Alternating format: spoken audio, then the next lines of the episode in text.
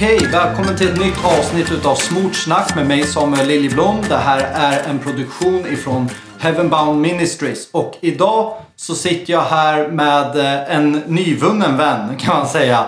Nima och eh, du får faktiskt hjälpa mig med uttalet av efternamnet. Motalebzade. Ja men att jag inte kunde det. Ja, men precis. Det, det är skamligt alltså. Jag brukar säga att det, det, tar för lång tid att säga det. Vi behöver spara tid så vi skippar Ja. efternamnet. Liksom. Vi, vi kör på det. Ja, men, men kung, du, tack för att du ställer upp i podden idag Nima. Och eh, vi sitter här i Jönköping, eller Huskvarna för att vara exakt. Och jag har kört ner här. Eh, det är eh, dagen efter påsksöndagen, eh, uppståndelsesöndagen nu när vi spelar in det här. Men ni som lyssnar hör säkert det här i sommar någon gång och ligger kanske på stranden och chilla eller sådär. Så det känns kul att ha med dig här. Och eh, hur är läget?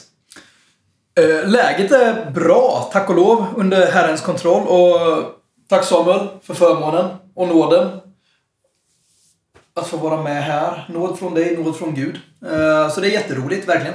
Ja, Eh, Jag har stressat hem lite från jobbet så här. Stått, eh, jag jobbar på Jula. just det. Eh, Knegar där eh, och stått bakom kassan en stund nu.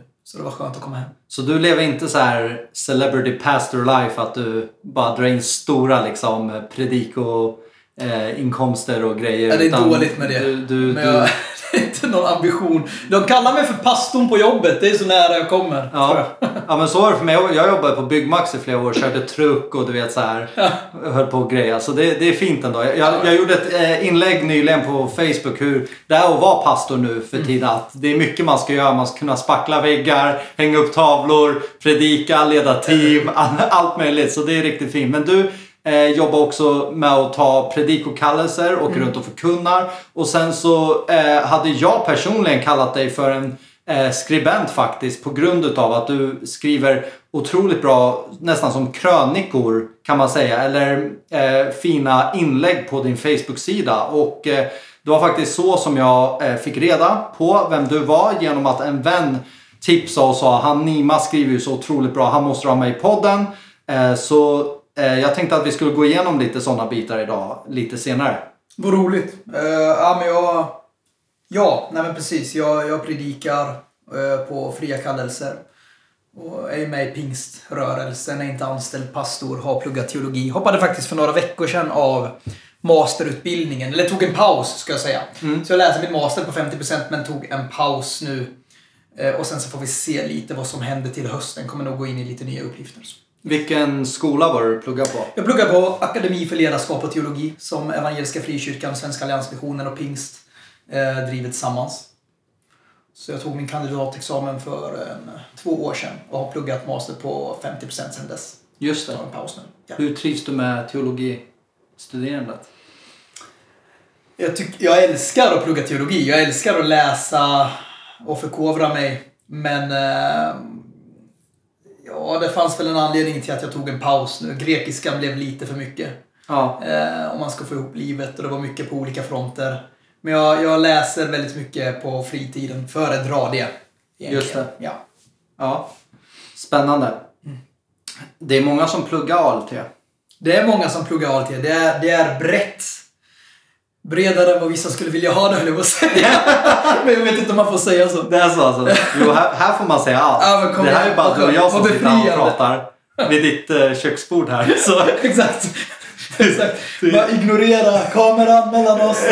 Mikrofonen. exakt, exakt så. Eh, nej men eh, super och ehm, vad heter det? Jag tänkte bara lite innan vi går in på en del av dina texter som jag har här framför mig. Eh, berätta lite snabbt om din bakgrund. Vart är du född? Vart är du uppvuxen? Och lite så här. Yes. Eh, jag, jag blir 29 i år och jag är född här i Sverige. Mm. Eh, jag är född i Stockholm och flyttade till Jönköping. Jag var väldigt ung, så jag, jag är Jönköpingsbo in i märg och ben. Mina föräldrar kom... eh, De kände inte varandra när de... eh, Alltså, när, när pappa kom först till Sverige från Iran. eh, Vad var det? 87, tror jag. Eller 86. Lärde känna min moster och han började brevväxla med min mamma i Iran. Och de blev kära genom brevväxling, det kan man tydligen bli. Båda de bodde i Iran då eller? Nej, pappa bodde här och började brevväxla med Ah. mamma. Han lärde känna min moster som också bodde här. Jag förstår. Och började då sa hon att hon har en syster. Då sa hon att jag har en syster, Okej. precis. Och pappa skickade någon bild och i efterhand har jag fått höra mamma säga att han såg mycket längre ut på bilden Okej. än IRL. Så det fanns någon, någon viss besvikelse där tydligen. Men det vart bra ändå. Det var bra ändå. det funkade, de var inte gifta. Nej men så, så han åkte dit, de gifte sig och kom eh, tillbaka hit. Sen när jag var, jag har en stora syster också. Eh, när jag var tre så fick mina föräldrar möta Jesus. Okej. Eh, de har ju muslimsk bakgrund då. Ja. Och eh, de fick möta Jesus. Så jag växte upp i en kristen familj. Jag vet inte riktigt när jag blev född på nytt. På tal om texter på Facebook så skrev jag om detta nu, nu i samband med eh, långfredagen. Att jag, när folk frågar mig när blev du frälst så brukar jag svara någon gång på eftermiddagen den 3 april år 33. Just det. Jag vet inte riktigt när jag blev född på nytt. Men jag är tämligen säker på att det var att jag var ganska ung. Kanske mellan 8 och 10 och sånt där kanske. Mm. Eh, Men, men, men sen har jag haft en lång veva där jag varit ute och svävat i världen. Men, men, men Herren har ryckt i kopplet Just det. för några år sedan liksom. Typ. Vad gick du i för kyrka som ungdom? Pingst. Eller i söndagsskolan gick jag i pingst i Jönköping. Det är där jag är döpt. Sen från, jag, jag var inte aktiv i kyrkan från tonåren utan eh, när jag var typ 14 år eller så fram tills jag var typ 21 så, var jag, så hängde jag inte alls i kyrkan. Hade inga kristna vänner i princip och eh, tyckte egentligen att om man får vara krass liksom och bara återge vad jag kände då var att ja, men frikyrkofolk är rätt töntiga. Eh, Det, det är liksom en viss kultur där alla är likadana. Och jag, jag pallar inte med typ. Samtidigt så, som jag, det var väldigt, jag har ändå landat någonstans i att även under den här perioden så tror jag att jag var genuint frälst. Men det fanns väldigt mycket moralism och väldigt mycket Alltså jag, kunde, jag gick upp på morgonen, läste min bibel, bad mina böner, gav mitt tionde sen gick jag ut och söp på kvällarna. Typ, Just det. Eh, under ganska många års tid. Så du levde festscenen där ett tag? Ja, absolut. Ja. Just det. Vad var det som fick dig att, eh, du nämnde drog i kopplet? Ja men det var, det var runt, eh, vad kan det varit? Eh, andra hälften av eh, 2013 tror jag. Så hade jag, ska inte säga en relation, eller det var ju någon form av relation. Men, det- men, men, men det var en relation med en person som slutade med att jag mådde väldigt, väldigt dåligt. Och jag tror att det var, det var, det var i samband med, man sjöng väldigt mycket den här Kristus är nog för mig i kyrkorna. Och jag hade precis börjat gå lite mer tillbaka till kyrkan. Och sen så en kväll mådde jag riktigt, riktigt dåligt. Och jag, jag minns att det var en period där jag ja, men typ kämpade med dödslängtan. Liksom. Inga, inga så här självmordstankar eller något sånt. Men mer bara försöker typ kompromissa med Herren om att det vore gött om du kunde ta mig hem i natt. Liksom, Det är typ. den alltså? Ja, men lite så. Var väldigt låg och nere. Och, och jag minns specifikt att jag satt på mina knän och bad den bönen. eh, Typ, Gud, jag vill inte leva liksom. Eh, Jag, jag vill inte att det ska låta mer dramatiskt än vad det var. Det handlar inte om självmordstankar eller så, Nej. utan mer bara jag pallar inte. Ja. Och då upplevde jag Gud säga ganska starkt ändå att du, du ljuger för mig när du vecka ut och vecka in sjunger Kristus är nog. Eh, för, för uppenbarligen är det inte sant för dig liksom, om du ber de här bönerna. Och i den vevan någonstans så, så förde han fram väldigt mycket i mitt liv i ljuset. Liksom, och, och samtidigt upplevde jag att han gav mig ett kall till eh, tjänst i Guds rike med, med att förkunna och, och, och ja, men fundera mer på vad, vad kallelsen över mitt liv är. Liksom. Ska jag verkligen stå och köra truck resten av livet eller jobba med detta? Eller ska, ska jag ägna mig åt någonting annat? Typ. Hur, vad hände efter det då? Så det här skedde ju i ditt hem alltså? Ja, jag Och- bodde med mina föräldrar Ja. eh, och det tog några veckor. Och genom Guds suveräna försyn verkligen och vishet så, så hamnade jag i Huskvarna Pingst. Eh, där jag är medlem just nu också. Vet inte riktigt hur länge till. Eh, som sagt, det kanske händer lite annat till hösten. Men, men, eh, men jag hamnade här och eh, jag fick väldigt mycket goda relationer liksom. Och hamnade så småningom i församlingsledningen och, och började plugga på ALT och så vidare. och så vidare, och så vidare liksom. men, men jag kom hit med hela syftet att jag, jag, jag vill gå in i tjänst i eh, församlingstjänst på ett eller annat sätt. Liksom. Just det. Ja. Vad pluggade du på gymnasiet? Hotell och restaurang. Okej. Och det, det, är, det är ett stående skämt på min arbetsplats, bland alla mina vänner. För jag lever mer eller mindre på pyttipanna och Karins lasagne. Så jag är utbildad kock och jag är totalt oduglig när det kommer till mat. Det är så alltså? Ja, de, här riskakorna och salamikorvarna på bordet. Ja, men jag tänkte jag, säga det, att du inte fick bättre fika. Så. Vi ska nämna det att vi äter några fina liksom salami-sticks och eh, riskakor med ostsmak och eh, det är ju inte att eh, förakta. Alltså de här salamisticksen är ju på riktigt Guds gåva till mänskligheten på något sätt. Liksom. Eller hur? De är väldigt fina. Det är riktigt fint. Så, ehm, så, så du pluggade hotellrestaurang och eh, efter det så började du ALT eller tog du något år att jobba däremellan eller? Jag tog några år, jag tog studenten 2011. Eh, sen eh, jobbade jag med diverse saker. Allt förutom att stå i kök. Nej, men jag, jag var montör ett tag. Jag körde truck ett tag på något lager. Jag jobbade lite på fritid, liksom, äh, fritids med, med, med ungar. Och sen så gick jag team... När jag kom till Husqvarna 2014 så hade jag först praktik eh, i församlingen genom Arbetsförmedlingen typ i sex månader. Sen lagom till hösten 2014 så började jag teamträningsskolan och gick ett år. Och sen så efter det året så började jag plugga på ALT. Jag körde det i fyra år. Eh, och, och sen har jag ju då kört fram tills någon vecka sen, två veckor sedan, min, min master också på halvfat då. Right. Ja. Just det. Ja men då har vi lite koll på vem Nima är. Men du, du har sedan 21-årsåldern ungefär varit runt i frikyrkosammanhang Ja. och, och så här. Och du går på pingstpastorträffarna och Ja. de här delarna. Jag hade med en annan pingstpastor eh, för en vecka sedan. Eller förlåt, det blir, ja, det blir en vecka sedan nu. Men för er som lyssnar blir det en månad sedan ungefär. Eh, och han, eh, eh, han heter Gert-Ove Liv. Han är också eh, pingstpastor. Han har varit uppe i Hudiksvall i Höglidenkyrkan i många år. Eh, och han frågade också hur är det med pingströrelsen idag och hur, hur mår den? Och så sa jag så här, du får svara hur utförligt eller hur lite utförligt du än vill. Och, och du ställer samma fråga till mig? Jag ställer samma fråga till dig som att du är i pingströrelsen. Jag är ju med i EFK så jag vet ju inte liksom. Precis, frågan är hur många broar man vill bränna just nu. nej, nej, men ja, pingströrelsen är en del av svensk frikyrka och svensk frikyrka är en del av svensk kristenhet. Och jag tycker att allmänt, alltså rent generellt om vi ser till svensk kristenhet så skulle jag säga att vi mår dåligt. Okej, Eh, vi mår inte bra helt enkelt. varför? Vi har tappat konceptet och konceptet är Guds ord.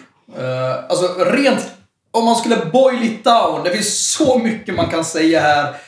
Och det finns så mycket man kan säga som man verkligen behöver vara vis och försiktig när man säger. Men jag tror att väldigt, väldigt mycket kommer ner till bibelsyn. Många frågor bottnar i huruvida vi bekänner den här boken som Guds utandade, felfria, auktoritativa, livsförvandlande ord. Och huruvida vi är villiga så, som samfund, rörelser, församlingar, individer, lärjungar underordna oss Bibeln som vår högsta auktoritet. Eh, och konsekvensen av det naturligtvis, både i relation till församlingar, både i relation till sekulär media eh, och och så vidare och så vidare. Ser vi till pingst specifikt så, så, så jag tror inte att det största problemet i pingst är inte... Det är väldigt lätt att peka ut om vi ser till Svenska kyrkan så skulle väl alla, och det kanske inte är någon hemlighet för den som känner till mig, att jag, jag, jag är eh, tämligen konservativ i många frågor. Liksom.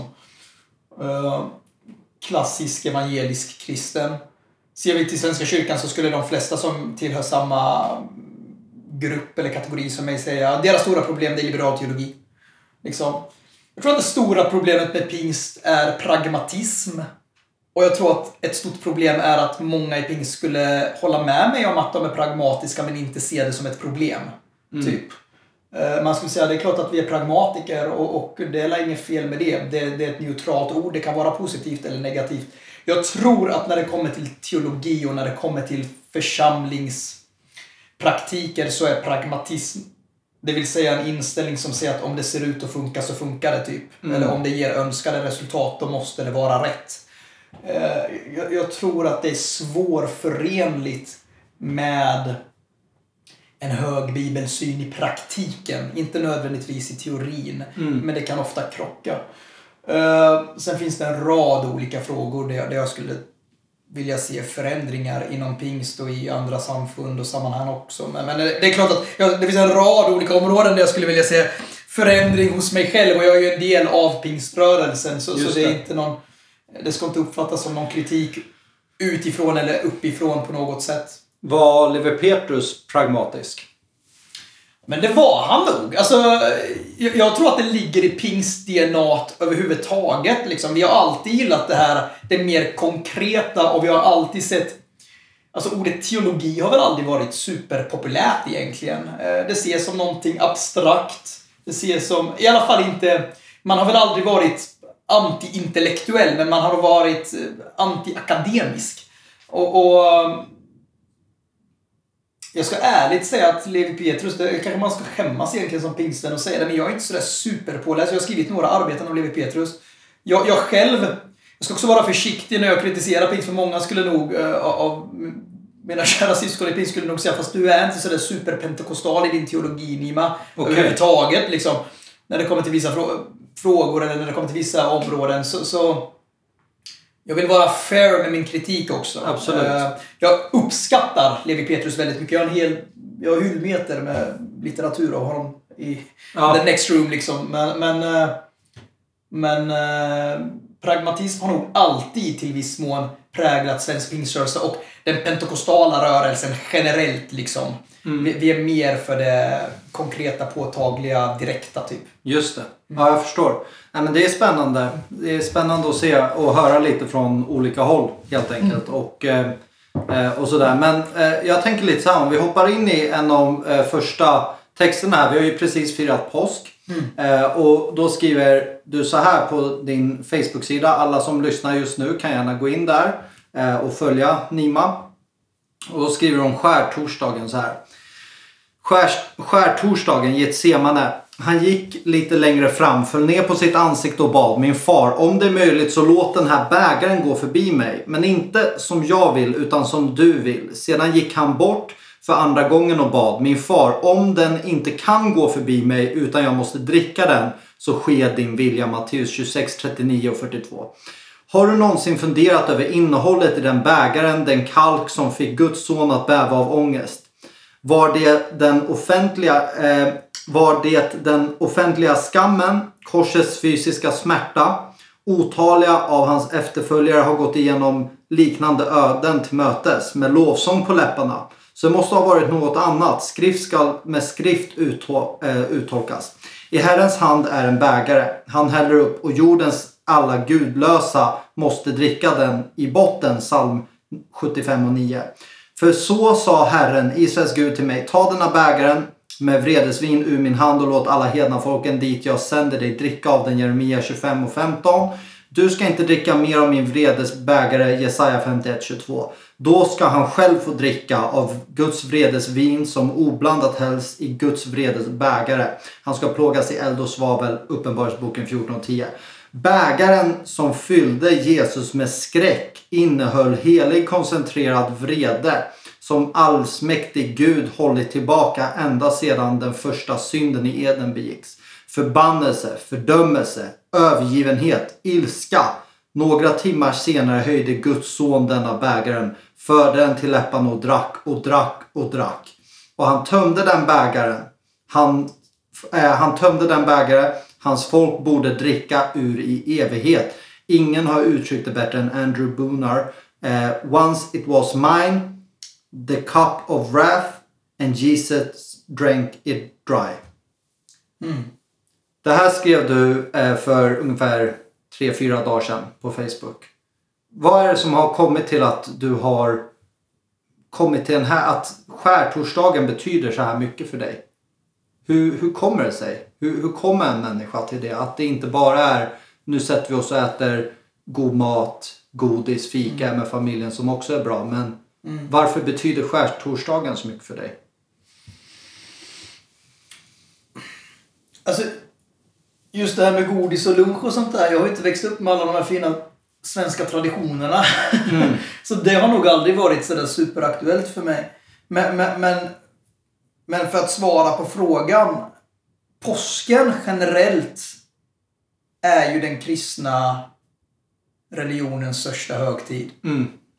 Vi tror, vi tror att händelserna som ägde rum för nära 2000 år sedan. Jag satt och räknade lite på det och, och egentligen är det väl 1988 år sedan som Jesus blev korsfäst utanför Jerusalem i år. Mm.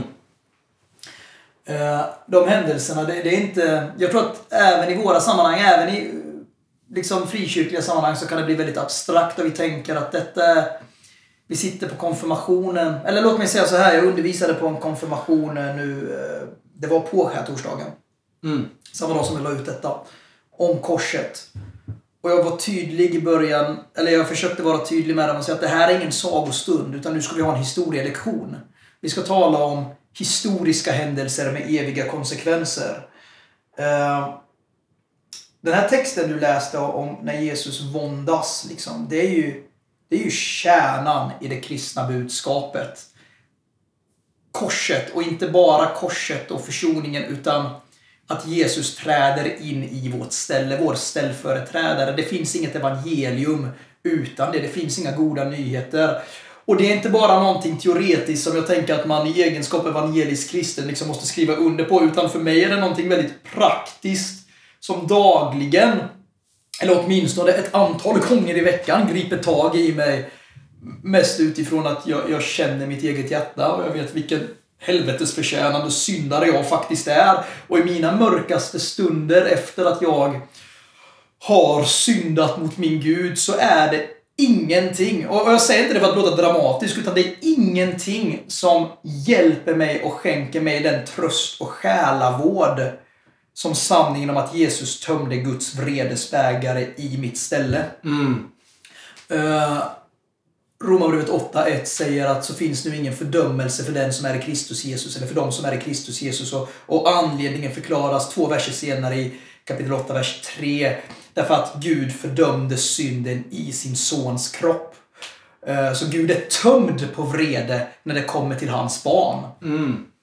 Johannes 3.36 säger ju att om du, om du inte lyder sonen så vilar Guds vrede över dig. Men den, men den vreden vilar inte över dem som tillhör sonen. Just det. Eh, Så, så för mig är detta verkligen... eh, Man har ju, jag tänker att som kristen ledare, som kristen generellt, så har man några kullar som man är redo att ge sitt liv på. Liksom några hjärtefrågor som får pulsen att gå igång. Och just försoningen och Jesu Kristi ställföreträdande strafflidande är för mig en sån fråga. Det är en lära som många tar för givet, men också många kritiserar och missrepresenterar idag. Man, man vill ha ett kors utan vrede, man vill ha ett kors utan straff, man vill ha ett kors som bara handlar om någon form av uppenbarad kärlek, men inte alls gå in på hur den kärleken tar sig uttryck. Eh, men, att Jesus Kristus blev drabbad av den gudomliga vrede som jag i evighet borde drabbas av. Eh, det blir en väldigt stark påminnelse när jag läser den här texten som utspelar sig på skärtorsdagen där några timmar innan Jesus står inför Stora rådet och Pilatus och senare också ska korsfästas. Liksom. Varför skulle vi straffas för den synden? Kort sagt för att vi förtjänar det. Eh, jag... jag eh, det, det, här är ju, vi, vi- vi lever ju i en tid och i ett sammanhang där det är svårt. Alltså vi, vi sjunger sånger om att vi är syndare. Vi har lärt oss från söndagsskolan att vi alla har syndat. Och det är enkelt för oss att säga ja men vi är alla syndare. Men det blir väldigt mycket svårare helt plötsligt när vi ska bekänna jag är en syndare och fejsa alltså verkligheten i det påståendet. Vad betyder det? Om jag är en syndare, hur kan jag ha relation med en helig Gud? Mm. Och, vi, vi, vi har lärt oss att Gud är kärleksfull och förlåtande och då förutsätter vi att vadå, ja men Gud älskar ju mig liksom. Han gör ju det, det är hans jobb att älska mig. Alltså det är därför han finns, för, för att älska mig liksom. Och, och det är helt enkelt inte sant. Alltså om Gud, om Gud verkligen är kärleksfull då kan inte han ha att göra med mig i mitt nuvarande tillstånd. Om vi utgår ifrån att jag är utanför Kristus naturligtvis. Just det. Så jag talar som i egenskap av en hedning, i egenskap av någon som inte har fått möta Jesus till frälsning och förlåtelse. Mm. Eh, synd är, första Johannesbrevet säger att synd är brott mot lagen, men synd är också, alltså det är inte bara att du gör vissa överträdelser om det största budet är att vi ska älska Herre vår Gud av hela vårt hjärta och hela vår själ och all vår kraft och allt vårt förstånd, då måste det också vara då måste det någonstans betyda att varje gång vi misslyckas med det, då begår vi en synd mot en helig Gud. Och, och sanningen är den att ingen människa på hela jorden har någonsin älskat Gud så som Gud förtjänar att älska i egenskap av att vara vår skapare, en helig, kärleksfull, eh, suverän Gud.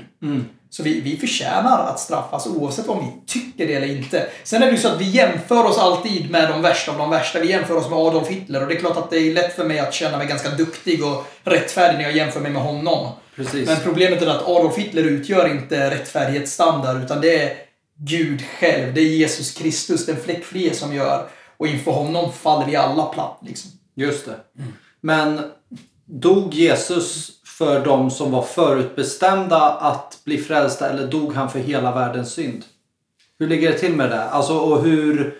ehm, för, för vissa säger ju så här, ja men det står ju tydligt och klart, han dog för alla människor. Ja. Men hur gör man den, hur tar man del av den nåden? Hur, Ja, hur, hur, är det bara de som är förutbestämda eller är det att de som tror på honom gör det valet? Hur, hur tar man del av den här nåden? Eh, det, det, precis. Det här är ju en fråga som eh, är djup och mångfacetterad. Och jag... jag bak... Alltså, jag... jag, är, jag är vad folk skulle kalla för en fyrpunktskalvinist. Okej. Eh, vilket betyder att just när det kommer till den här frågan så står jag rätt nära gemene pingstvän och inte den traditionella reformerta traditionen. Okej. Jag, jag skulle säga att när första Johannesbrevet säger att Kristus är försoningen eller det blickande offret för våra synder och inte bara våra synder men också hela världens så betyder det just det. Okej. Eh, Det betyder att Jesus i någon bemärkelse har dött för alla individer på planeten. Okej. Men det är klart att jag, jag vill också vara försiktig med att säga det, för, för uppenbarligen så, så betyder inte det att han dör för alla i samma bemärkelse, för det skulle leda till slutsatsen som universalister drar, nämligen att alla också kommer bli frälsta. Så på något sätt måste alla begränsa försoningen. Eh, jag vet faktiskt inte riktigt. Jag, jag tycker att det är svårt. Jag, jag känner full frimodighet att säga till en människa Jesus dog för dig. Jag känner ännu större frimodighet att säga till en människa Jesus dog för syndare. För då slipper man egentligen ta den bollen. Och Jesus själv har sagt att vi ska predika omvändelse för alla människor. Jag tror Eh, jag tror på utkorelse eller predestination. Jag tror absolut att Gud i någon bemärkelse har utvalt människor, individer till frälsning. Eh, men samtidigt så ser jag i skriften att människan har, varje individ på planeten har en skyldighet att förtrösta på Jesus Kristus och omvända sig. Just det. Och hur vi får ihop de här två bibliska sanningarna, det vet jag inte. Och jag känner egentligen inget behov heller av att gräva för mycket i det. För jag, uppfattar att man har diskuterat de här frågorna i 2000 år liksom, och inte riktigt kommit fram till någonting vettigt. Så jag böjer mig inför femte Mosebok 29-29 som säger att det fördolda hör Herren vår Gud till det. eh, och det uppenbarade gäller för oss. Så jag, så jag känner full frihet att själv eh, säga enda anledningen till att jag kommer till himlen Gud. En dag om Gud, om Gud frågar mig på domedagen, Nima varför är du här? Så kommer jag bara kunna säga för din nåd. Det handlar inte om mitt beslut, utan det handlar om ditt beslut att frälsa mig. Punkt slut. Just det. Mitt enda bidrag är min synd. eh, som gjorde min frälsning nödvändig. Men, men, men, men, samtidigt så känner jag full frihet att predika för varje människa jag möter att Kristus älskar dig, Kristus dog för syndare och eh, omvänd dig och förtrösta på honom och du ska få evigt liv. Personen måste göra ett val. Absolut, absolut. Alltså, och, och att det är, de här frågorna är svåra för samtidigt så säger skriften att det är Gud som ger omvändelse och det är Gud som ger tro. Men det är upp till människan att tro och omvända sig. Hur får vi ihop det? Ja, men vi får inte nödvändigtvis ihop det helt och hållet. Men, men jag, jag, jag vill inte göra våld på det jag ser i texten heller liksom. Eh, så så vi, vi, vi predikar hela Guds rådslut och sen så om vi inte får ihop allting i slutet av dagen då tänker jag att det är viktigare att vara biblisk än att ha ett vattentätt systematiskt tänk kring Bibeln. Just det. Typ. Det är bra ändå. Det är ödmjukt tror jag. Jag har mina stunder. Ja, ja men det är bra. Spännande. Eh, jättebra. Vilken utläggning. Eh, och eh, jag kan säga det att eh, Nima är en man som har läst sin bibel. För han har ingen bibel framför sig här eh, när han quotar dessa verser. Eh, eller anteckningar. Utan det, det sitter där. Och jag kommer ihåg själv när jag gjorde mig redo för att kliva in som pastor så skrev jag ner otroligt många bibelverser. Och satte upp på, hemma liksom. Och memorerade Guds ord. Det Kom finns igen. en styrka att ha det memorerat. Eh, eh, Eh, I hjärtat och i sinnet. Eh, superbra Nima. Jag tänker att vi går vidare till en till eh, text här.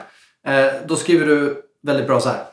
Ledare. Vid ett antal tillfällen har jag fått höra råd i stil med om du bara spelar dina kort lite bättre så kommer du ha mycket större inflytande. Mitt standardsvar lyder jag påverkar hellre få mycket än många lite. Inbilla dig aldrig att du, om du bara kompromissar lite med det som eh, Gud har lagt ner i ditt liv så kommer det resultera i mer frukt. Var ödmjuk, men sök vara den Gud har tänkt att du ska vara. Inte den andra säger till dig att vara. Även om det kommer utifrån genuin omsorg kommer en del broar att brännas? Frågetecken. Det kan du vara säker på. Men i slutet av dagen finns det endast en bro som är värd att hålla fast vi oavsett kostnad korset. Andra broar är värdefulla och en del rent av dyrbara. Men det är alltid förbruks, förbrukningsbara när din personliga integritet och lojalitet mot Gud står på spel. Igen, var ödmjuk. Provokation är aldrig ett självändamål. Aldrig. Radikalitet handlar inte om att konservativast vinner. Men om att likt Luther eh, sa eh, stå orubblig och med bävan i rösten säga här står jag och kan icke annat. Gud hjälper mig. Kompromissa frikostligt med dina personliga preferenser. Ge med dig generöst när helst du kan. Var skön. Men vad gäller dina övertygelser utifrån Guds ord. Vet du vilka kullar du är villig att dö på och om det blir nödvändigt, dö då eh, smärtsamt. Säkerligen. Frestande till högmod och sjö- självömkan. Och ja, värt det. Alla dagar i veckan. Samuel Rutherford sa Come cross of Christ. If Christ be with it, here, here.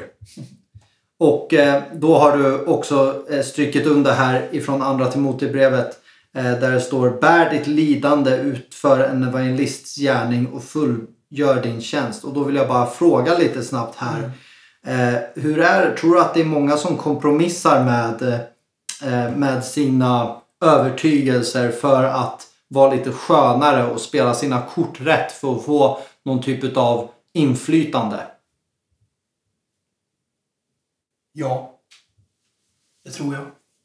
Och jag vill vara försiktig för jag är övertygad om att jag, jag, jag är jag är duktigare på att låta helig och radikal än att leva heligt och radikalt. Eh, så jag är nog inte på något sätt, jag utgör inte något undantag bara för att jag kan skriva lite snyggt om det på Facebook. Eh, jag tror att det är en ständig frestelse vi lever i att kompromissa det som vi vet är sant för att blidka massorna, för att undvika medial kritik, för att växa eller liksom stig, klättra upp i karriärstegen i frikyrkan och, och, och få plattform och bli kallad till att tala på konferenser och ungdomssamlingar och, och jag vet inte vad då liksom bjudas in i olika sammanhang. Så det finns en karriärstege även inom frikyrkan alltså? Ja, oh ja. Verkligen. Den är... Ja, det gör det. Och det är inte... Ja, men det, det, det är väl... Alltså det finns så stora risker med detta och, och det börjar i tidig ålder. Vi har ju en frikyrkokultur och det tycker jag är tydligt inom pingst, om man ändå får kritisera. Det finns en viss elitism, liksom. Eh, som är viktig att vara medveten om. Jag tror att, jag tror att många håller med om det. Liksom, det finns en viss elitism.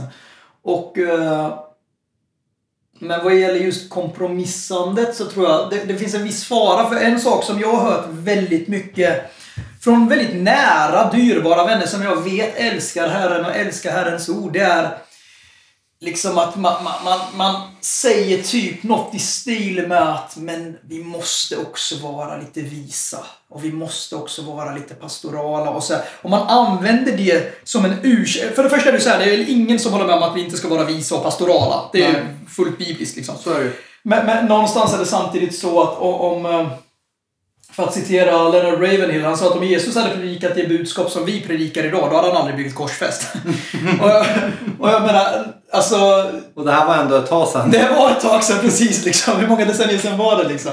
Ja, men så, så, jag tänker att man kan säga att vi måste vara visa också, men låt oss inte vara visare än vad Jesus Kristus var. Kan vi frimodigt predika varje text ur Bibeln? Eh, med kärlek naturligtvis, eh, med milda ögon, med tårar i ögonen, eh, med, med en öm, sint stämma. Men, men eh, samtidigt vara högst medveten om att vår Herre har med all önskvärd tydlighet sagt att den som skäms för mig och mina ord, honom kommer jag att skämmas för när jag kommer tillbaka med mina heliga änglar, med min faders härlighet. Alltså det är allvarliga varningar. Och vi måste ta dem på större allvar än vår anställning. Just det. Eh, vi är, alltså, vi är rädda. För att vara krass. Vi är rädda. Det, det finns få, tror jag, som helt uppriktigt skulle kunna säga emot det. Eh, som frikyrka, så, som, som eh, ja, kristna i Sverige, så är vi väldigt rädda för hur vi ska uppfattas i media. Och vi gömmer oss gärna bakom vi måste vara visa, vi måste vara liksom förståndiga. Och vi tappar lojalitet och integritet mot Gud. Jag skulle säga absolut att vi gör det. Eh, jag, jag, jag uppfattar att...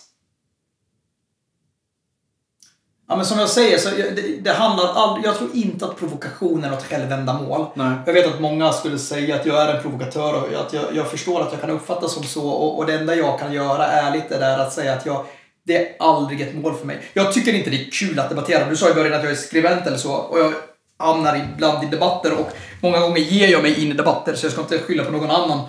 Men jag finner ingen som helst glädje eller tillfredsställelse i det. Nej. Men, men vi behöver någonstans inse att eh, eh, det finns debatter och strider som är nödvändiga att ta. Sen så ska vi vara beredda att dö på olika kullar och alla ska inte behöva dö på samma kulle. Men som ledare, som kristna ledare så behöver vi någonstans förstå, okej, vilka frågor, vilka primära frågor utifrån skriften kommer jag att strida för? Och sen så, ja men strid tills du stupar. Typ. Välj Just dina det. fighter och ta de fighterna för det är värt det. Liksom. Judas skriver att jag, jag skulle mycket hellre skriva till er om den gemensamma frälsningen vi har i Kristus. Men, men, men på grund av alla de här sakerna som pågår här runt omkring församlingen så är det nödvändigt att jag skriver och uppmanar er till att stå fast vid och strida för det budskap som har överlämnats av apostlarna åt de heliga liksom en gång för alla. Så även om vi mycket hellre skulle vilja tala om, om vissa ämnen så måste vi förstå att vi lever i en tid och en kontext och det är nödvändigt att vi talar om högst obekväma frågor. Väldigt bra. Eh, vi, vi går vidare. En till text här. Ja. Eh, ja, kanske... Vi ska se. Den är ganska... Ja, men det här är bra ändå. Det här är bra. Eh, jag läser den. Du skulle säga att den är, eh, den är ganska den är dålig. ganska... här. så här- nej, jag tänkte säga att den är ganska lång. Men jag kände att den är, den är värd att läsa faktiskt. Eh, så, så vi tar den. En logisk motsägelse. En kristen med tråkigt vittnesbörd inom situationstecken. Om du är en kristen oavsett om ditt vittnesbörd kretsar kring Amsterdams bakgå- ba- bakgator eller Pingstkyrkans söndagsskola är ditt vittnesbörd per definition en av världshistoriens mest spännande händelser. Du var alltså död och plötsligen var du inte längre död. Du var död och plötsligt levde du. Vännen, ditt vittnesbörd är inte minikolumnsmaterial på sidan 28 i den lokala bytidningen utan krigsrubriksmaterial på första sidan i världens mest lästa tidning. Den heliga andes övernaturliga verk i en syndares inre. Utifrån Kristi på Golgata fullbordat verk är inte inom situationstecken tråkigt.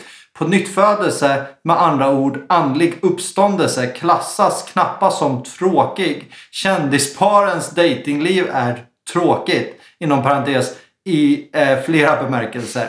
Senaste nytt från börsmarknaden är tråkigt. Politiska val och VM-matcher är tråkiga. Men detta, eh, vi följde våra, eh, inom situationstecken, vi följde våra kötsliga begär och gjorde vad köttet och tankarna ville. Av naturen var vi vredens barn, precis som de andra. Men Gud som är rik på barmhärtighet har älskat oss med så stor kärlek även när vi ännu var döda genom våra överträdelser, att han har gjort oss levande med Kristus.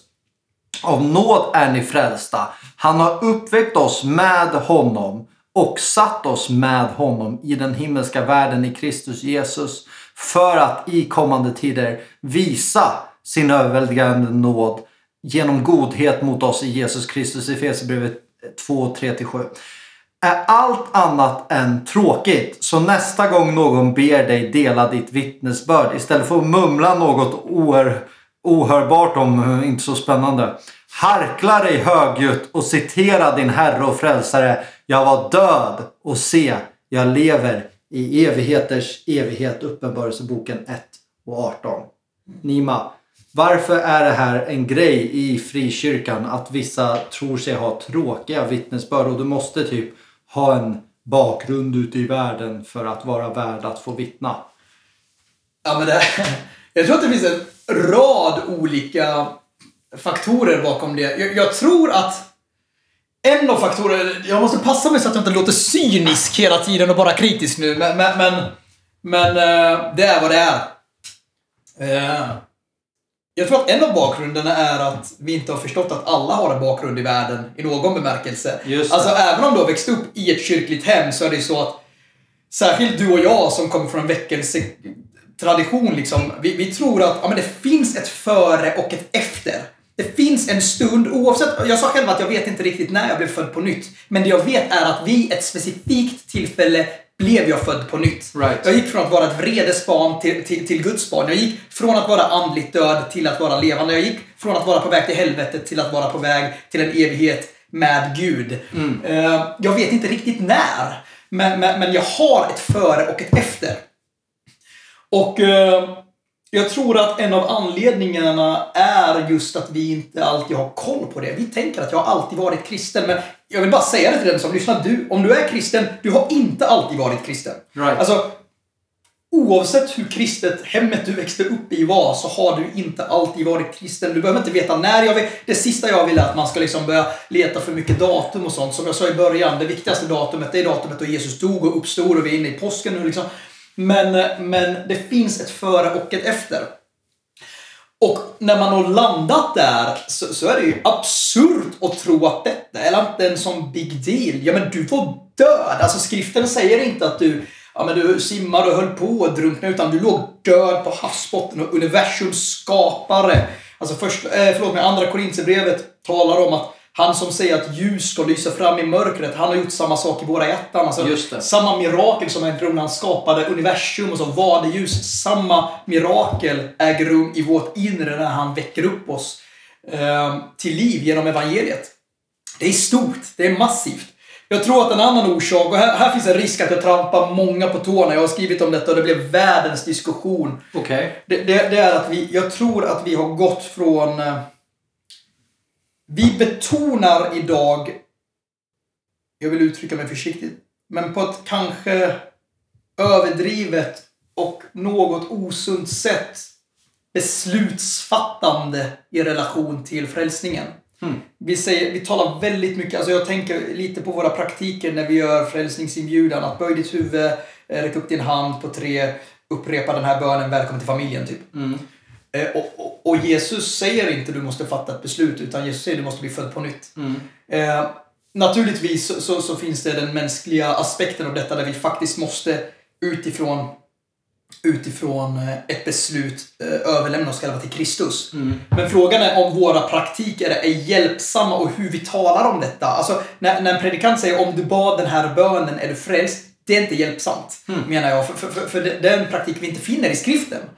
Eh, jag tror att vi behöver tala mer om pånyttfödelse. Att frälsning ytterst sett inte handlar om ett mänskligt beslut. Utan det handlar om en övernaturlig aktivitet genom den heliga Ande i ditt inre. Där det faktiskt händer någonting mer än att ett beslut fattas. Och det är det som leder, tror jag, till att vi ofta på våra konferenser liksom en predikant gör en frälsningsinbjudan och så säger han också Och du som nu vill återigen, du är kristen men du vill återigen överlämna ditt liv. Problemet är att den här stackars ungdomen har gjort det de senaste sex åren på den här konferensen. Bara för att liksom. vara på säkra Ja men exakt! Liksom. Bara, det blir ju någonstans larvigt.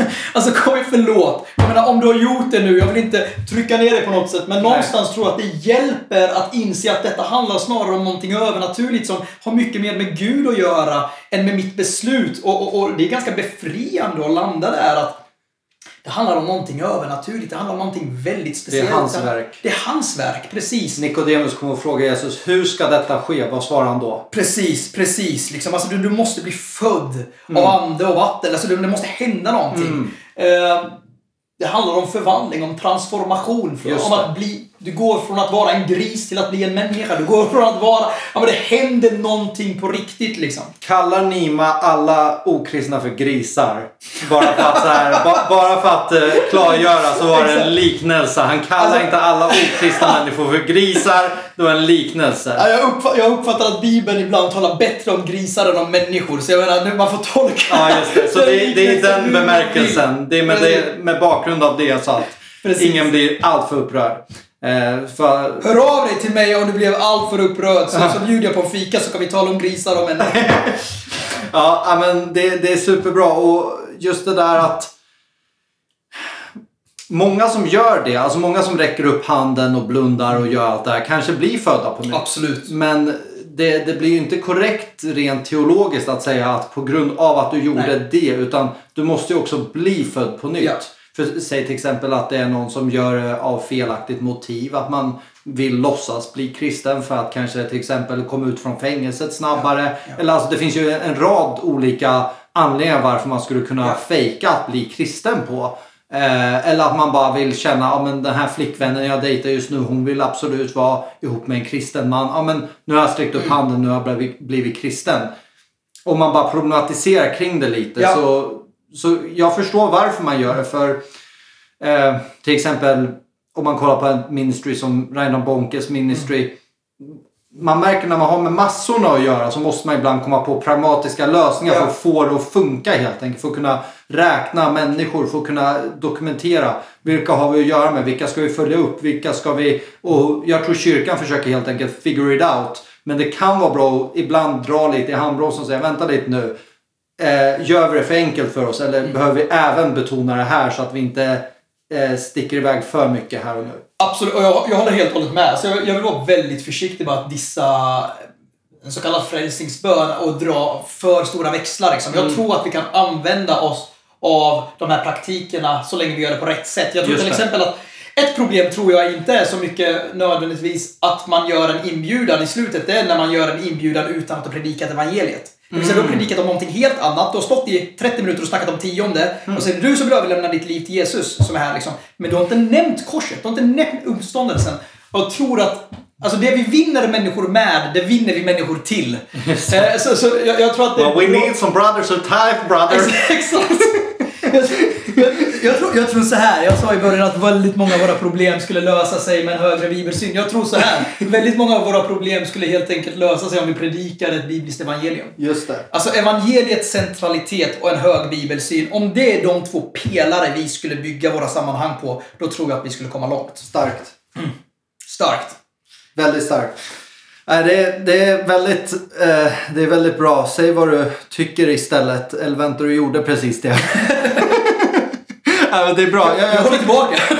Exakt. jag tycker det är bra. Det är, som sagt, ibland är det bra att, bara, eh, att man ser en... För frikyrkan är ju väldigt mycket så här, det har jag märkt i alla fall, att frikyrkan är väldigt alltså, trendföljande. Att om någon gör på ett sätt och så säger vi alla, ja men fy vad bra, det är superbra. Någon gör något kreativt, mm. typ en frälsningsbön eller sådana här saker. Man hittar en bra modell. Och så ska alla göra så liksom. Och sen helt plötsligt så vaknar vi upp och ser, oj, ja men här missade vi ju allt ja. det här. För ingen, det är ju lite av en grej också att folk Alltså överlag så är ju svenskar ofta väldigt rädda att prata om saker. Och frikyrkosvenskar är ju ännu räddare att prata om saker. Så då är det ingen som vill bromsa upp och säga nej men vänta lite nu, är det här verkligen så bra? Och då kan det ibland vara bra att bara halvvägs på vägen säga okej, okay, behöver vi bredda det här lite grann? Behöver vi, som du nämner, vad blev de just frälsta till? Mm. Hörde personen i fråga just evangeliet eller hörde den en predikan om tionde till exempel? Det är väldigt bra frågor du ställer. Eh, du skrev en, eh, en vad heter det, krönika eller en insändare i Världen idag, en kristen tidning i frikyrkan. Eh, som, där du skrev om din bön inför 2021. Eh, och eh, jag ska bara läsa några av grejerna du skrev här. Eh, och så ser vi hur långt vi hinner. Vi har redan snackat ett bra tag men vi har ett tag kvar. Så eh, då, jag, jag, kan bara ta en i taget här och då skriver du så här. Min bön inför 2021 var och är att den kristna församlingen i Sverige skulle dö. Att hon skulle dö bort från den ödesdigra människofruktan och det felriktade bekräftelsebehovet som så länge har hemsökt henne på bekostnad av andens smörjelse och den väckelse hon så ofta har gett uttryck efter att längta efter. Kan du utveckla detta? Ja, ja men precis. Det går hand i hand med det som vi pratade om lite tidigare där om, om människofruktan och rädsla. Och jag, jag, jag tror att vi alla, kan man gå till mig själv, jag, jag har ett enormt bekräftelsebehov. Eh, och jag tror att vi som frikyrkan och kanske särskilt som pingströrelsen som, som har varit lite underdogs liksom och stått utanför Eh, och, och fått ta väldigt mycket liksom eh, stryk från från det sekulära samhället, eh, men också någonstans har stått utanför i relation till andra samfund och man har nästan anammat det som sin egen identitet att vi, vi, vi liksom eh, är eh, egna, vi gör rätt liksom. Det är därför vi, vi får ta emot eh, stryk av andra liksom. Mm. Till att någonstans bli mer och mer accepterade och känna att ja, men det här är inte så farligt, det här är inte så dumt liksom. Och det finns en risk i det. det är aldrig, vi, vi ska aldrig ha som mål att vara ogillade naturligtvis. Liksom. Det står att den första församlingen var gillad av folket och omtyckt. Liksom. Men, men det finns en risk att vi för mycket söker bekräftelse från sekulär media. Hur uppfattas vi? Vad tycker, vad tycker kommunen? Och så vidare och så vidare. Mm. Till den grad att det börjar påverka vårt budskap. Så frikyrkan har nästan gjort som en klassresa hade du sagt? Ja men typ. Och nu har man börjat gilla högkulturen lite mycket? Lite mer så. Ja men kanske så, precis.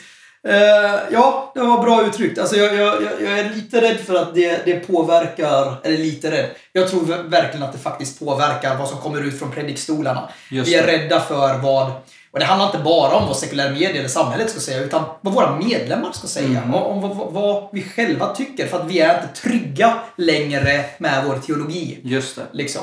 Och det leder till att församlingsmedlemmar blir mer och mer urvattnade i sin ja. bibelsyn, urvattnade i sin relation Otydlighet skapar, eller tystnad skapar otydlighet och oklarhet liksom. Just det. Uh. Eh, och en sak du skrev här, bekostnad av andens smörjelse. Vad lägger du i när du, hur hade du definierat andens smörjelse? Jag, jag, jag, tänker, när jag tänker andens smörjelse så menar jag, vi talar inte så mycket om smörjelse idag. Jag vet, det är ett väldigt karismatiskt uttryck egentligen. Man talar inte om det i vilket sammanhang som helst. Liksom. Nej. Men, men, jag, men här tänker... på smort snack. Exakt! Kom igen! Helt Då rätt. talar vi om det. Helt rätt. Nej, men en, alltså, jag, jag tänker att smord förkunnelse, en förkunnelse med smord och det heliga ande, det handlar om att Gud faktiskt verkar genom den förkunnelsen. Alltså mm. att Gud är närvarande, att Gud öppnar ögonen på andligt blinda människor genom förkunnelsen. Att Gud behagas av förkunnelsen. Att man kan uppleva Gud är närvarande. Gud talar genom den här predikanten. Så andens smörjelse är inte nödvändigtvis att du springer med tamburiner i mittgången utan det är andesmord Det är aldrig att du springer Nej, förlåt. Ja.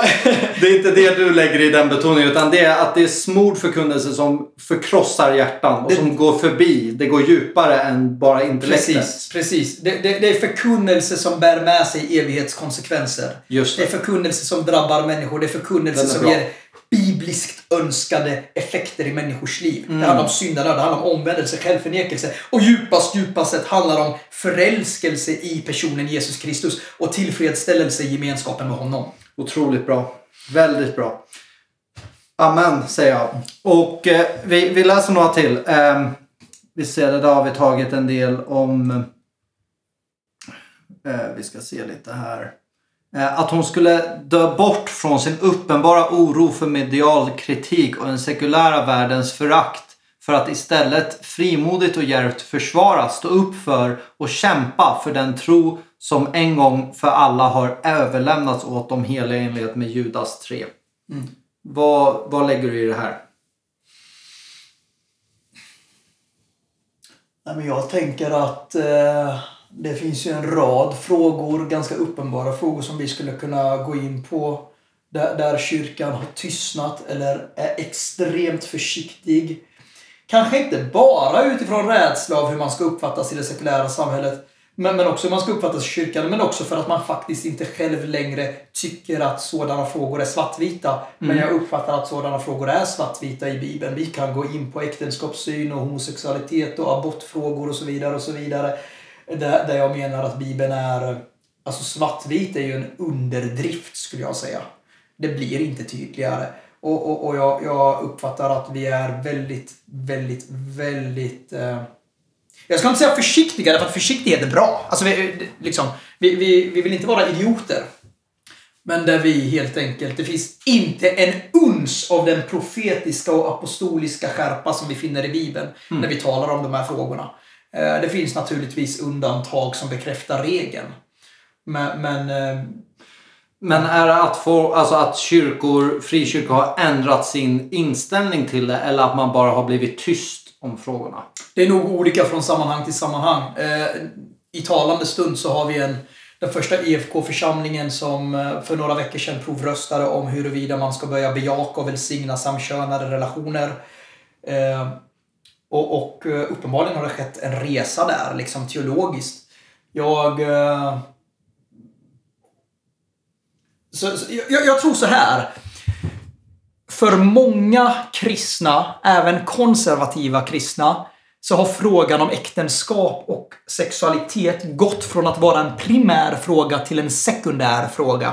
Det vill säga, det har gått från att vara en fråga som, är helt icke-förhandlingsbar i, i samma kategori som treenigheten eller Kristi kroppsliga uppståndelse eller Jesu gudom till att vara en fråga om vilken kristna kan komma överens om att inte komma överens. Det, det har blivit en fråga om vilken vi kan säga agree to disagree och, och, och eh, det har blivit en fråga i, i samma kategori som dopet eller karismatik eller kvinnligt ledarskap. En sekundär fråga.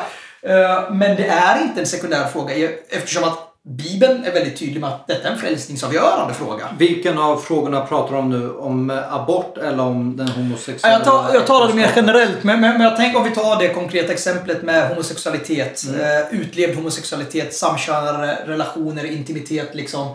Men vi kan utvidga frågan till att inte bara handla om homosexuell synd utan om sexuell synd. Om heterosexuell synd. Just det. Jag, jag menar, låt, låt, eh, lå- varje predikant som predikar bo- borde vara tydlig med att det kommer ju finnas för att vi blir ofta attackerade. Jag satt i ett samtal med några släktingar häromdagen. Så det blir så fokus på homosexualitet och till sist blev jag trött och sa så jag tror att det kommer finnas fler heterosexuella än homosexuella i helvetet. Ja. alltså, så sluta, sluta skjuta på mig för detta. Det handlar om Ja. sexuell synd och går vi ännu djupare så handlar det om synd. Det handlar om synd, det handlar om oomvänd synd. Sen om det handlar om att du ljuger eller om du ligger med din flickvän som du inte är gift med eller om Right. du liksom går på gaybar varje kväll. Det, det är liksom inte det som är det viktiga. Här handlar det om huruvida vi gör ett aktivt val att leva i vad Bibeln kallar för uppror mot vår skapare. Liksom.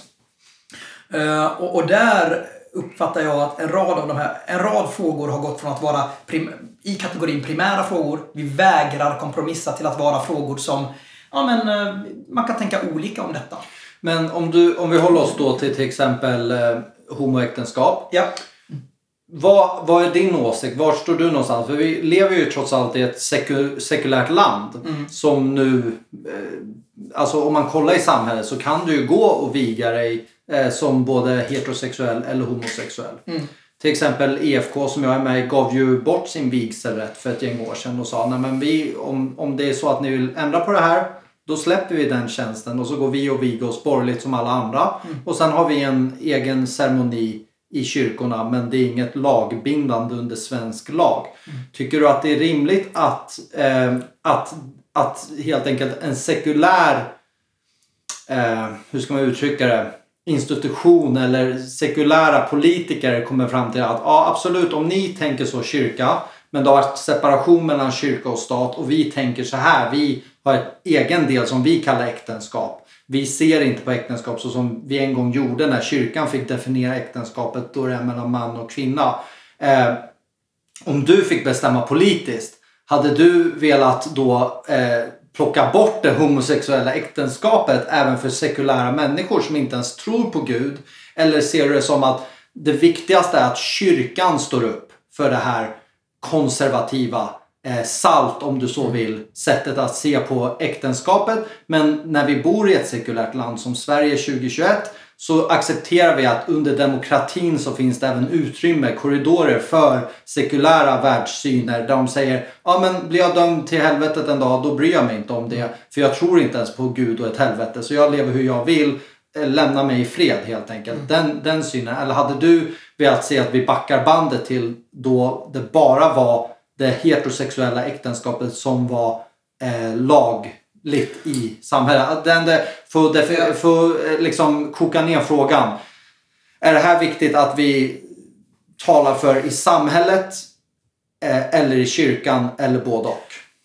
Uh, ja, men låt mig svara, ge ett tvådelat svar. Jag mm. håller med om det du sa för en stund sedan att det viktigaste är vad kyrkan säger. Det, har, det ska jag skriva under på alla dagar i veckan. Det viktiga är vad som kommer ut från våra predikstolar och vilka praktiker som präglar vår församling. För, right. för vi är inte först och främst kallade till att förändra samhället, alltså det sekulära samhället. Liksom. Paulus säger det, vi ska inte döma folk. Exakt! Nej, men det, ska vi, så det håller jag helt och hållet med om.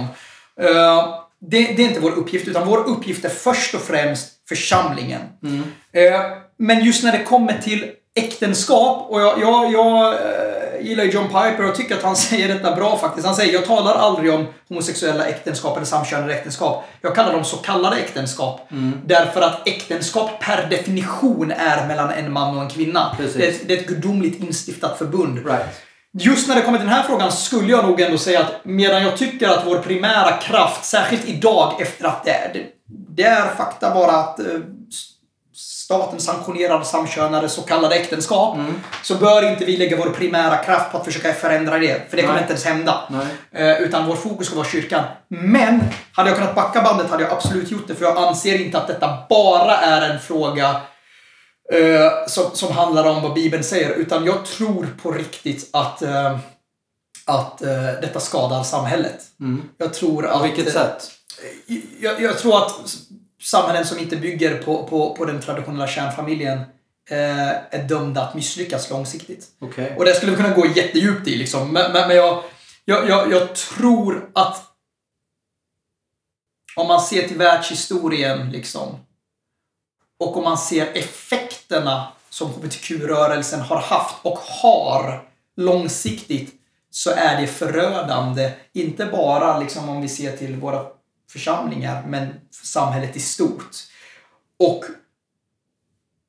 diverse problem, psykologiska och kulturella, som har kommit ut ur hela den grejen. Det finns andra frågor också där jag skulle säga att jag, jag, jag först och främst handlar det om församlingen, men sekundärt skulle jag fortfarande säga att vi behöver göra våra röster hörda i, i världen.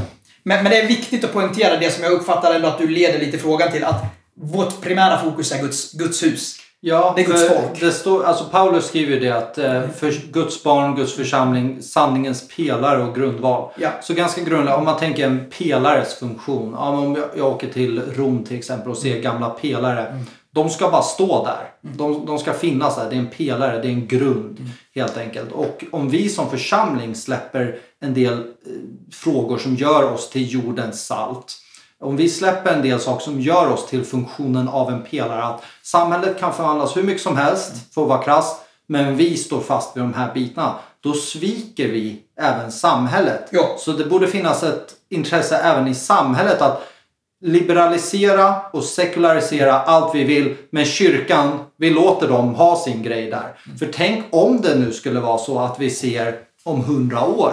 Att det vart inte superbra med det liberala, med det sekulära på, på olika sätt. Inte bara i den här frågan utan även i andra frågor. Och de kommer till oss som kyrka och säger vi går och kollar vad de där kyrkorna säger nu för tiden. Och vi då säger nej men vi säger samma sak som ni gör för vi har också liberaliserats, vi har också sekulariserats. Då har ju vi svikit vår plikt att vara ett salt och ett ljus som de kan komma till för att söka svar hur man ska göra livet. Ja. Så för mig handlar hela fokuset om att eh, att verkligen primärt och nästan, alltså det är där jag lägger nästan allt mitt krut. Mm. Att jag gör en sån otrolig skillnad på om man är kristen eller okristen. Mm. Alltså det är natt och dag för mig hur man ska tillämpa Guds ord Mm. och inte då. Om någon säger så här, jag är sekulär, jag är ateist. Jag tror inte ens på helvetet och på en evig dom. Mm. Så varför ska jag underrätta mig det? Jag fattar varför de behöver varför de upplever att de vill bygga en trygg korridor under demokratins beskydd en sån gång. Jag, jag fattar verkligen vart de kommer ifrån då. Eh, men mitt problem blir när både när kyrkan då alltså min stora beef är med kyrkan när vi ska börja liberaliseras och när vi ska börja sekulariseras bara för att bli accepterade. För då som sagt, vi, vi, vi, då säger Jesus det duger bara till att kastas ut och trampas ner av människor. Ja, För ja. vi har tappat sältan. Ja, verkligen. Så jag lägger all min krut och all min tid där. Om jag träffar en människa som inte är kristen och en person som är kristen. Det, det är som natt och dag för mig. Ja men verkligen, jag håller med. Och jag, jag tänker att i, i mötet med med en viss individ så är ju, alltså... Jag, jag tänker att när jag, när jag delar evangelium med en människa som, som uppenbarligen inte är kristen då, så, så... Fokus ligger ju aldrig på synder utan på synden. Att du ligger med din flickvän som du inte är gift med, och det är ju inte, det är inte så viktigt i det stora hela. Det stora här är att du inte har gett ditt liv till Gud. Det är den stora synden. Ditt högmod, din självrättfärdighet. Att, att du inte går med Gud, att du inte tror på Jesus Kristus. Sen leder ju det till diverse andra synder. Om det nu är homosexuell synd, eller om det nu är girighet, eller vad det nu kan tänkas vara. Men den stora frågan, den primära frågan är att du måste få det rätt ställt med Gud. Och det kommer ha konsekvenser i ditt liv liksom. Eh, Så, så jag håller helt och hållet med. Och jag, jag, tänker, jag tänker att det finns andra... Den, enda frågan där jag egentligen tycker att kyrkan behöver utgöra en, en väldig profetisk röst i samhället är egentligen abortfrågan mer än eh, hbtq-frågan. Okej. Eh, där, därför att där, där handlar det helt enkelt om att staten sanktionerar massmord på bebisar och det är inte okej oavsett om du är kristen eller inte. Typ. Eh, det, det, det är en... Ja. Så det, det är inte okej även fast att de säger nej men vi ser det inte som ett liv. Nej, de, de, man, man, alltså jag, jag tänker säga, varje gång man vill döda en människa så avhumaniserar man dem. Judarna var mindre värda än människor. Svarta i sydstaterna var mindre värda än människor. Bebisar kan vi göra vad vi vill med. Eller ofödda liksom, och foster. Vi kan göra vad vi vill med dem så länge de inte är människor. Därför att sekunder vi igenkänner dem som människor så kan vi inte längre göra detta. Liksom. Så hur definierar man sekulärt eh, barnet i magen? Eh, eh, jag, jag tänker så här, man, man säger ofta, jag har haft diskussioner och säger, fast detta är inte ett barn, detta är inte en bebis, detta är ett foster. Och det blir så märkligt argument, för det är klart att oavsett var i utvecklingen du är så finns det ett visst ord som används om dig, men det slutar ju inte vid födseln, för du är inte en bebis resten av livet. Sen Nej. blir du tonåring och sen blir du vuxen. Så bara för att det finns en viss term för det medan du är i mammas mage. Det enda det säger då, någonting om är ju hur långt i utvecklingen du har kommit. Det säger ingenting om ditt människovärde. Eh, och- och för oss då som tror att varje individ är skapad i Guds avbild, fallen i synd och vi föds med en syndig korrupt natur naturligtvis, men fortfarande med ett dyrbart värde i egenskap av att vara liksom skapelsens krona. Eh, Så, så borde det inte finnas på kartan att vi inte tar den här striden. Eh, Jag uppfattar att det är så enkelt att Gud inte tycker om när bebisar, småbarn dödas. Nej. Och det behöver inte vara svårare än så. Hur eh, hade du, men, eh, jättesvåra frågor nu Nima, men om du då fick bli ledare för landet för liksom över en natt. Hur hade du gjort då? Hade du liksom över en natt helt enkelt sagt att ja, men nu är det här totalt förbjudet? För då finns det ju väldigt många som fortsätter att ha den synen att det här är ett foster, det här är inte ett barn eller det här är en cellklump, det här är inte ett barn. Som hade gått och gjort väldigt mycket alltså olagliga aborter. Det hade kommit upp underground abortkliniker och så vidare. Du vet, Ja. det här är ju sånt som alltid kommer upp. Ja. Eh, hur, hur kan man i så fall göra det? Eller är det istället att du vill approacha från en opini- alltså opinionsbildar eh, etisk helt enkelt eh, ställningstagande? Mm, ja. Hur, eller är det att man ska... Hur tänker du rent eh, praktiskt? Det är jättesvåra Alltså, frågor ja. på, på, på rak arm så här men har du Rent tänkt det här? hypotetiskt. eh, så Jag tänker så här, rent praktiskt så tror jag att det här landet hade gått käpprätt åt skogen om jag var ledare för en natt. Men, men och jag är tacksam över att Gud har gett mig, gett mig ett annat kall. Men, eh, och vi ska be för våra politik, politiker och välsigna dem naturligtvis. Absolut. Oavsett vad vi tycker om dem. Just i den här frågan så hade jag alla dagar i veckan, oavsett konsekvenser, så att eh, hade jag haft det mandatet den makten rent eh, hypotetiskt så hade jag absolut eh, sagt att inga fler aborter eh, är lagliga. Och, och eh, du som har varit med och gjort aborter, inte kvinnan menar jag inte nu. Och nu, nu du sa att jag kunde säga vad jag ville. Absolut. Du som Ordet har, är fritt. Exakt, ja, men du som har varit med och utfört aborter på kvinnan. Jag skulle vilja se att det, det, du på något sätt eh, får ta straffet för brott mot mänskligheten. Eh, du menar alltså retroaktivt eller från och med idag? För att det har inte varit eh, straffbart Nej, när de har gjort det utan det har varit uppmuntrat däremot. Alltså, jag, jag, jag har så mycket jag skulle kunna säga. Jag funderar på hur många broar man ska bränna. I jämförelse jag vill göra med folk som har gjort du vet, brott mot mänskligheten och sen dömts i efterhand trots att det de gjorde var i linje med sitt eh, lands lagar i princip. Liksom. När det kommer till att avrätta ofödda så menar jag att det brottet är det är ett så stort brott. Oavsett om det är juridiskt brottsligt eller inte så är det moraliskt förkastligt. Och beroende på hur lång tid det tar tills Jesus Kristus kommer i skyarna så tänker jag att det finns en risk att vi lever så länge att vi att kring den här frågan så kommer vi se tillbaka. Våra barn och barnbarn kommer se tillbaka på den här frågan och fråga sig hur kunde detta tillåtas? Hur kunde vi döda så många barn på den plats som borde vara den säkraste för dem i hela världen, mammas mage? Uh det, här, det här borde skapa förkrosselse i oss. Jag hade, oavsett konsekvenser, oavsett hur många liksom, eh, illegala aborter jag hade rätt till. När det kommer till den här frågan så tänker jag, jag, jag, jag skrev så här vid något tillfälle att en nyanserad abortsyn ser ut så här. Det är alltid under alla omständigheter per definition fel att döda en annan människa, särskilt en oskyldig sådan. Och jag står för det. Det är en kulle som du nämnde innan som Det är en du är villig att dö på. Det, det är en kulle som jag skulle dö på alla dagar i veckan. Mm. Wow, väldigt starkt. Och eh, det är en otroligt... Eh, eh, det, det är en fråga som, som berör på ett på otroligt, mycket, eh, på otroligt djupa sätt tror jag på grund utav att det har just med liv att göra. Mm. Ehm, om det är någon som lyssnar som har gjort en abort och som i, kanske då såg det som en sekulär världssyn, växte upp i ett sekulärt Sverige, sekulär skola, såg det bara som en cellklump, blev uppmuntrad av vuxna, det här är bara en cellklump. Eh, och gjorde en abort eller två eller tre. Eh, men blev frälst och idag kanske har en annan syn. Eh, kanske går med väldigt mycket fördömelse över detta. Hur hade du som pastor eller predikant eh, talat till den personen? Vad, hur borde den agera idag? Vad hade du gett för tips från ditt håll? Jag hade sagt att det finns ingen fördömelse för de som är i Kristus Jesus. För att eh, som vi talade om tidigare så svalde Jesus Kristus den fördömelsen på Golgata för nära 2000 år sedan. Gud älskar dig och han säger att när vi kommer till honom med blodröda händer så ska han göra oss vita som snö. Och det finns ingenting som förlåtelsen i Kristus. Eh, vissa brott som vi begår, vissa synder som vi begår kommer vi själva kämpa med och svårt att förlåta oss själva för resten av livet. Men Gud är, törs jag säga så utan att det ska låta härdiskt, Gud är en glömsk Gud. Eh, Han säger att han ska glömma våra synder. Han ska kasta dem i havets botten så långt som öster är från väster ska våra synder vara ifrån oss. Jag vill säga det till den som lyssnar som tycker att jag låter som världens fundamentalist och hård och intolerant. Och jag är intolerant när det kommer till abort men, men, det finns så ex, jag är lika intolerant när det kommer till eh, att förminska Guds nåd över de som omvänder sig. Liksom. Right.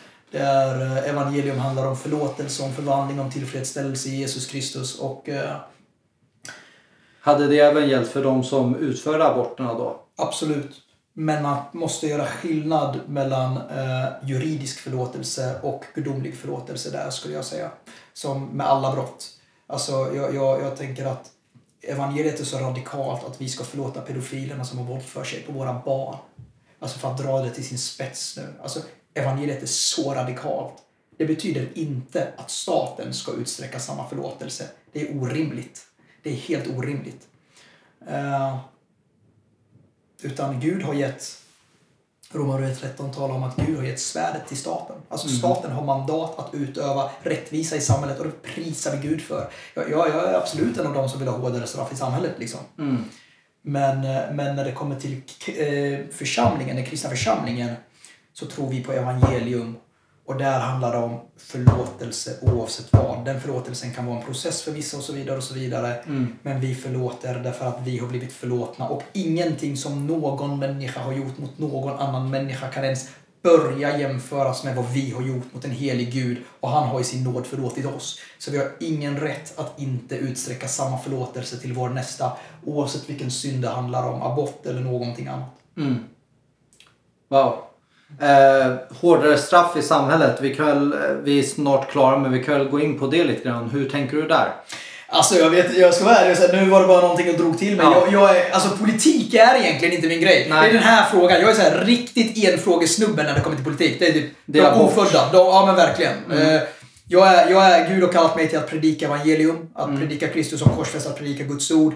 Det, det är där jag lägger min energi. Så egentligen, jag är, jag är liksom eh, ganska så okunnig när det kommer till poli, eh, politik. Eh, Så, så jag har egentligen inte sådär supermycket vettigt att säga. Men, men ganska grundläggande så är du inne på det att eh, överheten bär inte svärdet förgäves. Att helt enkelt att det ska finnas en skillnad mellan överheten, det vill säga stat och kyrka.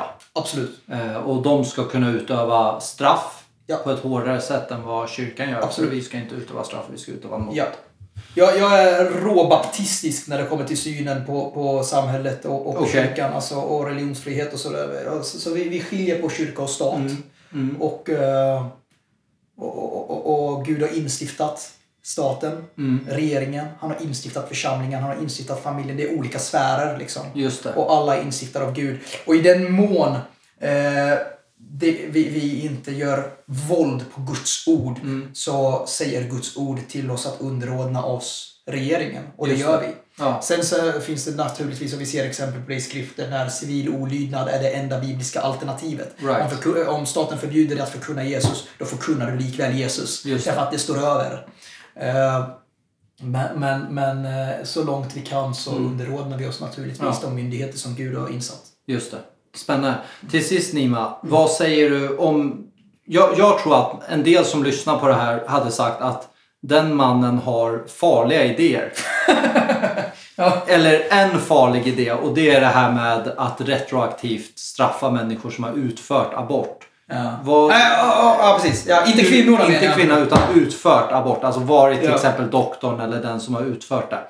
Eh, eller barnmorskan eller vad det nu än är. Eh, vad, hur, hur ska de kunna liksom följa upp det här? Om de sitter och är superarga just nu. Hur hör man av sig till dig? Hur, hur, hur liksom tar man vidare det här? Om man känner att det kokar Ja. på insidan. Låt- låt mig- Och jag tycker att Nima var skön ända fram tills det där. Men det där tycker jag är en genuint farlig idé. Eh, hur säger du till de människorna, eller som kanske inte säger det är en farlig idé, men som säger det där håller jag inte alls med om." liksom. Ja, ja men den. Ja. Hur gör folk då? Vad, vart vänder man sig för, Ja, men- liksom, för att kunna komma i kontakt med dig eller debattera det här? Eller? Låt mig säga en rad eh, korta, korta, korta statements då. Ja. För det första så, det jag sa, det är inte så supergenomtänkt idé jag har som jag går runt och tänker på varje dag. Nej. Utan jag tänker generellt att eh, om, utifrån min utgångspunkt så är en, abo, en, en abort är per definition mord. För att det är en människa som dödas. Just det. Och jag anser att Från dag ett. Från dag ett. Till sista dagen. Absolut. Och, eh, och jag anser därför att abort är mord. Och jag tycker att mord ska straffas. Mm. Om du har begått mord ska du straffas. Eh, oavsett om mordet var illegalt när mordet begicks eller inte. Eh, men detta är inte någonting jag ägnat jättemånga tankar. Nej. Sedan, låt mig säga efter det att eh, om du likväl tycker att jag är dum i huvudet så, ja men det får du gärna tycka. jag är säkert det. Om du bara visste hälften av är. Då, då har du inte ens sett djupet än liksom. Eh, nej men eh, jag, jag, jag är ett jättestort fan av att ta en kopp kaffe på ett fik och ha samtal. Och jag bjuder vem som helst, när som helst på en fika i Jönköping eller i närheten. Eller om, om du bor någon annanstans och hör av dig. Är jag i närheten någon gång så, så vore det en nåd och en förmån att få sitta ner och lyssna på din story. Eh, nu har vi gått in på så olika kontroversiella ämnen. Jag tror att jag har stunder då jag är skönare än vad jag verkar just nu. Ja. Eh, men allra sist skulle jag ändå säga att eh, jag är en större syndare. Och jag säger inte det för att låta ödmjuk så här på slutet. Utan jag, jag är övertygad om att jag är en större syndare än den som lyssnar på detta. Jag känner mitt eget hjärta. Och eh, det finns någonting som trumfar allting som vi har talat om. Och det, det, det är nåden uppenbarade Kristi kors. Men vi måste ha klart för oss att vad Titusbrevet 2 säger, det är sant att nåden, den fostrar oss att leva rättfärdigt och gudfruktigt i den tid som nu är. Att den, att den, att den fostrar oss att säga nej till ogudaktighet och världsliga Nåden, det är inte bara en snuttefilt till förlåtelse, men det är också en kraft till förvandling. Eh, Så, så, så jag behöver den nåden varje dag och jag kan ganska frimodigt säga att den som lyssnar på detta och som tycker att jag eh, är ute och svävar, den personen kan ha rätt i detta avseende. Men även den behöver Guds nåd varje dag och vi är, vi är på en resa och så vidare. Just och så vidare då. Och sen tar du väl en del debatt på din Facebook-sida också va? Ja, men jag gör ju det. Inte... det, det är ju... Man får ju någonstans handla det... Jag tycker att det är allmänt hyfsat om jag skriver någonting som provocerar någon och någon fäller en kommentar. Då kan man inte bara inte svara liksom. Nej. Eh, Så, så, så vidare man inte ägnar sig åt regelrätt heresi på Ja. min Facebook så låter jag din kommentar vara kvar och försöker vara så skön jag kan i, i, när jag svarar dig. Liksom. Jag förstår. Men eh, så grundläggande, det, det du säger är helt enkelt bara för att eh, avsluta där att man kanske kan tycka att det här synsättet är väldigt konstigt om man inte ser det som ett liv. Men på grund av din utgångspunkt att det här är ett liv från dag ett tills att det föds och tills att det en dag dör. Så är det alltså ett heligt liv. Varje liv är heligt. Vare sig det är i magen eller utanför magen. Och då är det helt plötsligt inte längre så konstigt att straff, eh, att straff ska finnas om man utsätter det för mord precis som utanför magen. Ja. Om jag förstår det rätt. Det är så du... Det är så jag resonerar. Jag, jag, jag, om premissen är detta är en människa Ja. med samma värde som en 40-åring. Ja. eh, Då bör rimligtvis eh, det också finnas juridiska konsekvenser av eh, släckandet av den här individens liv. På samma sätt som det finns för 40-åringens. Jag förstår. Låt mig bara tillägga så att det inte råder något missförstånd som att vi talar om att staten och svärd och så vidare, att jag är emot dödsstraff. Så när vi bara snuddade vid Ja. hårdare straff och så vidare, då blir det väldigt fokus på det liksom. Men så att ingen tror eller får för sig att jag har åsikter som jag inte för, har. Du- jag, jag du är emot jag, jag är dödsstraff. emot dödsstraff. Eh, jag gör inte den läsningen av Romarbrevet 13 eller någon annan bibeltext. Nej. Eh, så, så jag... jag Det som var svärdet under romartiden är idag fängelse till exempel. Ja, jag, jag- jag, tror att det finns för stora problem med dödsstraff. Jag har respekt för kristna som, som eh, gör annan exeges än mig kring de här frågorna. Men, men jag... Eh, rent teologiskt så vill inte jag vara den som släcker ett liv som sedan kommer gå evigt förlorat. Liksom. Nej, jag förstår. Eh, jag jag, jag eh, är lite för blödig. Ja. faktiskt. Även om det inte har låtit så hittills Jag förstår. så har jag en någorlunda blödig sida. Jag förstår. Nima, det här har varit en, eh, ett jättehärligt samtal och få tala med dig och prata och höra vart du står i saker och vad, vad du tänker. Och som sagt, du där ute som har följt eh, denna podd och eh, du kanske håller med om en del eller håller inte alls med om andra saker. Så Skriv gärna till Nima på hans Facebook. Som sagt, han, eh, gå in och följ honom där. Eller kolla om han accepterar dig som vän. Eh, annars går det alltid att följa personer. Eh, och så kan du se hans kommande texter. Och så får du vara med och följa och kommentera. Och vara så respektfull som bara möjligt. Men stå upp för det du tror på. Så tack så mycket för att eh, du var med Nima. Tack till alla er som har lyssnat. Och för denna gång så är det här eh, slutet på poddens mordsnack och så är vi tillbaks om en månad igen med en ny spännande gäst. Tack ska ni ha.